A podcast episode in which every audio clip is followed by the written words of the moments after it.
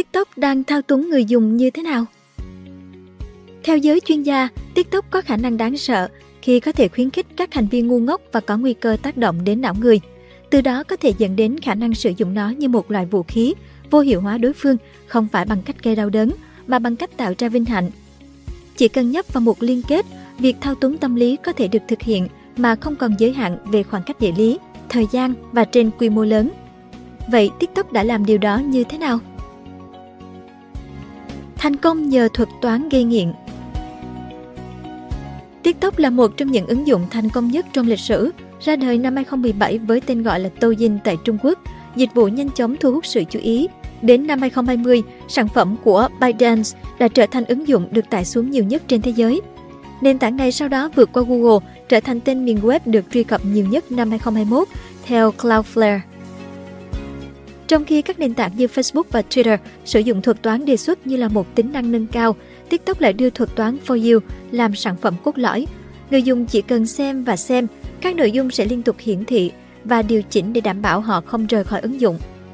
Gerwinder, cây bút nổi tiếng của The Prism, bình luận, sau một thời gian, hệ thống vượt trội của TikTok sẽ nhìn ra bạn.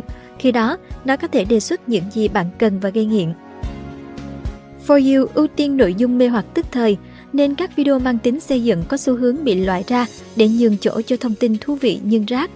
Thực tế, không ít TikToker nổi tiếng chỉ biết nhảy hay hát nhép và đây cũng là mục tiêu ban đầu khi ByteDance cho ra đời Douyin. Theo Bloomberg về mặt cá nhân, những video như vậy vô hại, nhưng thuật toán không chỉ hiển thị cho người dùng một nội dung duy nhất. Khi đã nhận được tín hiệu về sự thu hút, thuật toán sẽ hiển thị nội dung thôi miên đó lặp đi lặp lại và củng cố dấu ấn trong não người dùng.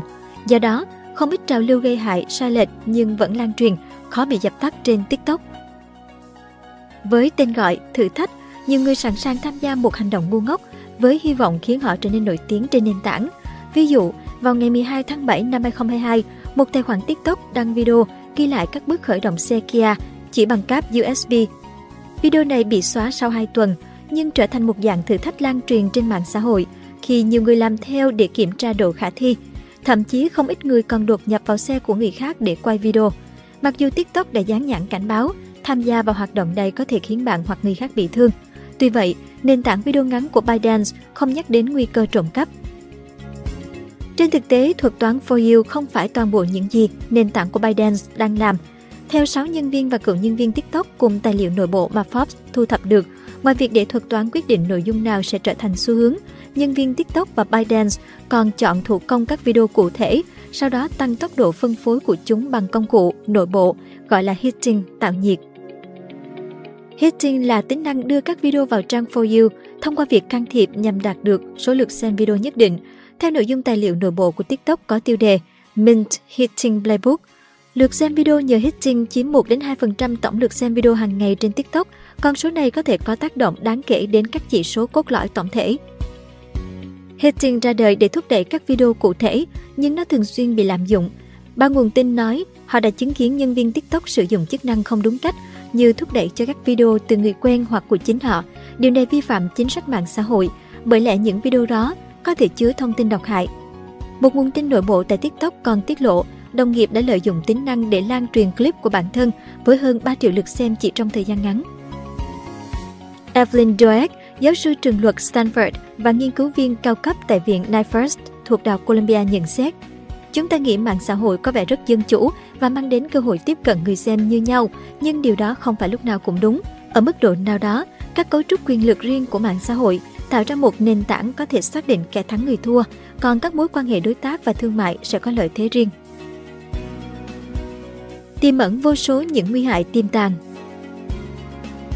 Trên thực tế, TikTok đã không ít lần bị chỉ trích liên quan đến nội dung bẩn và độc hại trên nền tảng.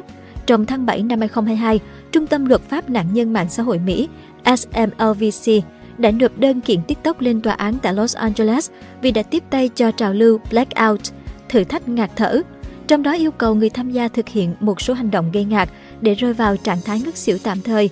Theo Washington Post, ít nhất 7 trẻ em đã thiệt mạng vì trào lưu này. Không ít nội dung độc hại khác cũng từng lan truyền trên TikTok và gây phẫn nộ như Veneer Vlog, bài răng, Penny Challenge, cắm hơ sạc điện thoại và ổ điện, sau đó thả đồng xu vào khe hở để tạo tia lửa, khiến các chuyên gia phải lên tiếng cảnh báo vì sự nguy hiểm. Động lực thực sự của TikTok không phải giải trí mà là lợi nhuận. Thuật toán AI của nền tảng đang cố giữ chân người dùng bằng nội dung được cho là hấp dẫn bất chấp nó nguy hiểm hoặc phản cảm ra sao. Johannes Astad, chuyên gia về AI tại Viện Stanford, nhận định trên Wired. Trong khi đó, theo Catherine Wang, chuyên gia AI tại Google, mỗi ngày TikTok có hàng triệu nội dung được tải lên. Các lỗ hổng trong hệ thống đánh giá khiến nội dung độc hại dễ dàng vượt qua vòng sàng lọc, trong khi việc duyệt thủ công từng video là không thể với lượng người dùng khổng lồ của TikTok. Cũng theo Wang, điểm đặc biệt của thuật toán TikTok là không thiên vị người đăng video có nổi tiếng hay chỉ là tài khoản bình thường. Khi một nội dung mới xuất hiện, thuật toán sẽ phân bổ đến 200 đến 300 người dùng đang hoạt động để đo mức độ tương tác. Nếu trên 10% thích video, thuật toán tiếp tục đưa nó đến 10.000 đến 100.000 người dùng khác. Cứ thế, AI lan truyền nội dung đến hàng triệu người chỉ trong thời gian ngắn, mà không đặt nặng vấn đề độc hại hay hữu ích. Trong khi các mạng xã hội khác ưu tiên hiển thị video của những tài khoản được xác minh để giảm thiểu nội dung độc hại, thuật toán TikTok đã bỏ qua khâu sàng lọc quan trọng này. Tại Việt Nam, vào ngày 25 tháng 11 năm 2022, nhiều người dùng mạng xã hội cũng đã bức xúc kêu gọi tẩy chay TikTok NONO vì đăng video câu view có lời lẽ miệt thị như nghèo mà còn chê đồ ăn nữa, phở rẻ vậy mà bà không có tiền mua ăn nữa hả? Tuy nhiên, dù nhận lượng lớn report, tức báo cáo, TikTok vẫn trả về kết quả video trên không vi phạm theo tiêu chuẩn cộng đồng và không có động thái xử lý ngay. Phải đến ngày 28 tháng 11, tài khoản này mới bị TikTok khóa vĩnh viễn. Các chuyên gia nhận định bên cạnh chiêu trò câu view của người làm nội dung, việc để nội dung xấu lan truyền trên TikTok còn thuộc về nền tảng mạng xã hội này. Vấn đề nằm ở bộ lọc nội dung và đội ngũ kiểm duyệt. Khi người dùng báo cáo, hai ngày sau TikTok vẫn không có phản ứng cụ thể. Đến khi làn sóng phản đối quá lớn và cơ quan chức năng vào cuộc, TikTok mới khóa tài khoản. Ông Phong Dũng, giám đốc sáng tạo nội dung một công ty giải trí lớn tại thành phố Hồ Chí Minh nhận xét. TikTok là một loại vũ khí nguy hiểm. Theo giới chuyên gia, TikTok có khả năng đáng sợ khi có thể khuyến khích các hành vi ngu ngốc và có nguy cơ tác động đến não người. Gowinder nhận định, từ đó có thể dẫn đến khả năng sử dụng nó như một loại vũ khí, vô hiệu hóa đối phương không phải bằng cách gây đau đớn, mà bằng cách tạo ra vinh hạnh. Sự phát triển của công nghệ đã khiến các hình thức giải trí ngày càng ngắn hơn, từ điện ảnh, TV vào đầu những năm 1900 đến các video YouTube dài vài phút và giờ là các clip TikTok vài giây. Với TikTok, độ trễ giữa mong muốn và sự hài lòng diễn ra gần như ngay lập tức. Người xem dần không còn kiên nhẫn hay nỗ lực cần thiết để đạt được thứ mà mình muốn. Một số chuyên gia tâm lý lo ngại tinh thần của người dùng, nhất là trẻ nhỏ, sớm rơi vào tình trạng không được sử dụng và hỏng dần. Từ từ nhưng đều đặn, nó có thể biến giới trẻ thành những kẻ nghiện TikTok, thường xuyên bị phân tâm và ham muốn thỏa mãn tức thời. Trong khi đó, theo Ross Anderson của tạp chí Atlantic, nguy cơ từ những ứng dụng như TikTok còn đến từ việc thu thập dữ liệu cá nhân. Ông dự đoán trong thời gian tới, người dùng bước vào không gian công cộng đều có thể được xác định ngay lập tức nhờ AI đối chiếu và so khớp họ với một kho dữ liệu gồm giao tiếp bằng văn bản, thao tác ứng dụng, video xem thường xuyên, bên cạnh thông tin cá nhân đã được cung cấp từ trước những ứng dụng như TikTok có thể hỗ trợ thu thập loại dữ liệu này một cách dễ dàng. Theo Gowinder, cha mẹ có thể cài phần mềm trên thiết bị di động để hạn chế quyền truy cập của trẻ. Ông nói, nhưng đây chỉ là biện pháp ngắn hạn. Về lâu dài, cách duy nhất để ngăn chặn chứng mất trí nhớ kỹ thuật số là nâng cao nhận thức về sự hủy hoại thần kinh do các ứng dụng như TikTok gây ra.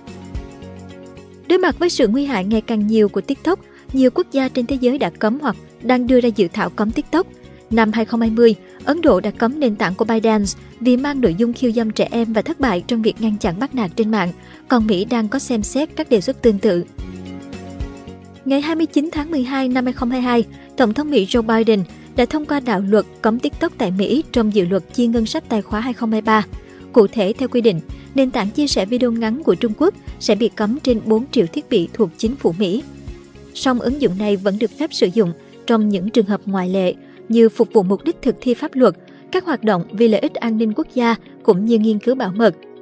Các chính trị gia tại một số bang thậm chí còn đề nghị cấm hẳn TikTok trong toàn dân, tuy nhiên ý tưởng này vẫn chưa biết khi nào sẽ thực hiện. Đối góp các quốc gia trước đó, Armenia và Azerbaijan cũng đã thực hiện các hạn chế với TikTok để giảm bớt sự lan truyền thông tin có thể dẫn đến xung đột. Syria cũng cấm TikTok với cáo buộc liên quan đến nạn buôn người vào châu Âu và các nước khác thông qua biên giới chung với Thổ Nhĩ Kỳ. Trong khi đó, Bộ trưởng An ninh nước Anh cũng đã nêu lên mối lo ngại về việc ngày càng nhiều thanh niên đọc tin tức trên các trang mạng xã hội như TikTok do Trung Quốc sở hữu, và Úc cũng đang xem xét phải làm gì với các ứng dụng truyền thông xã hội của Trung Quốc trong bối cảnh lo ngại dữ liệu cá nhân mà họ thu thập có thể bị Bắc Kinh truy cập.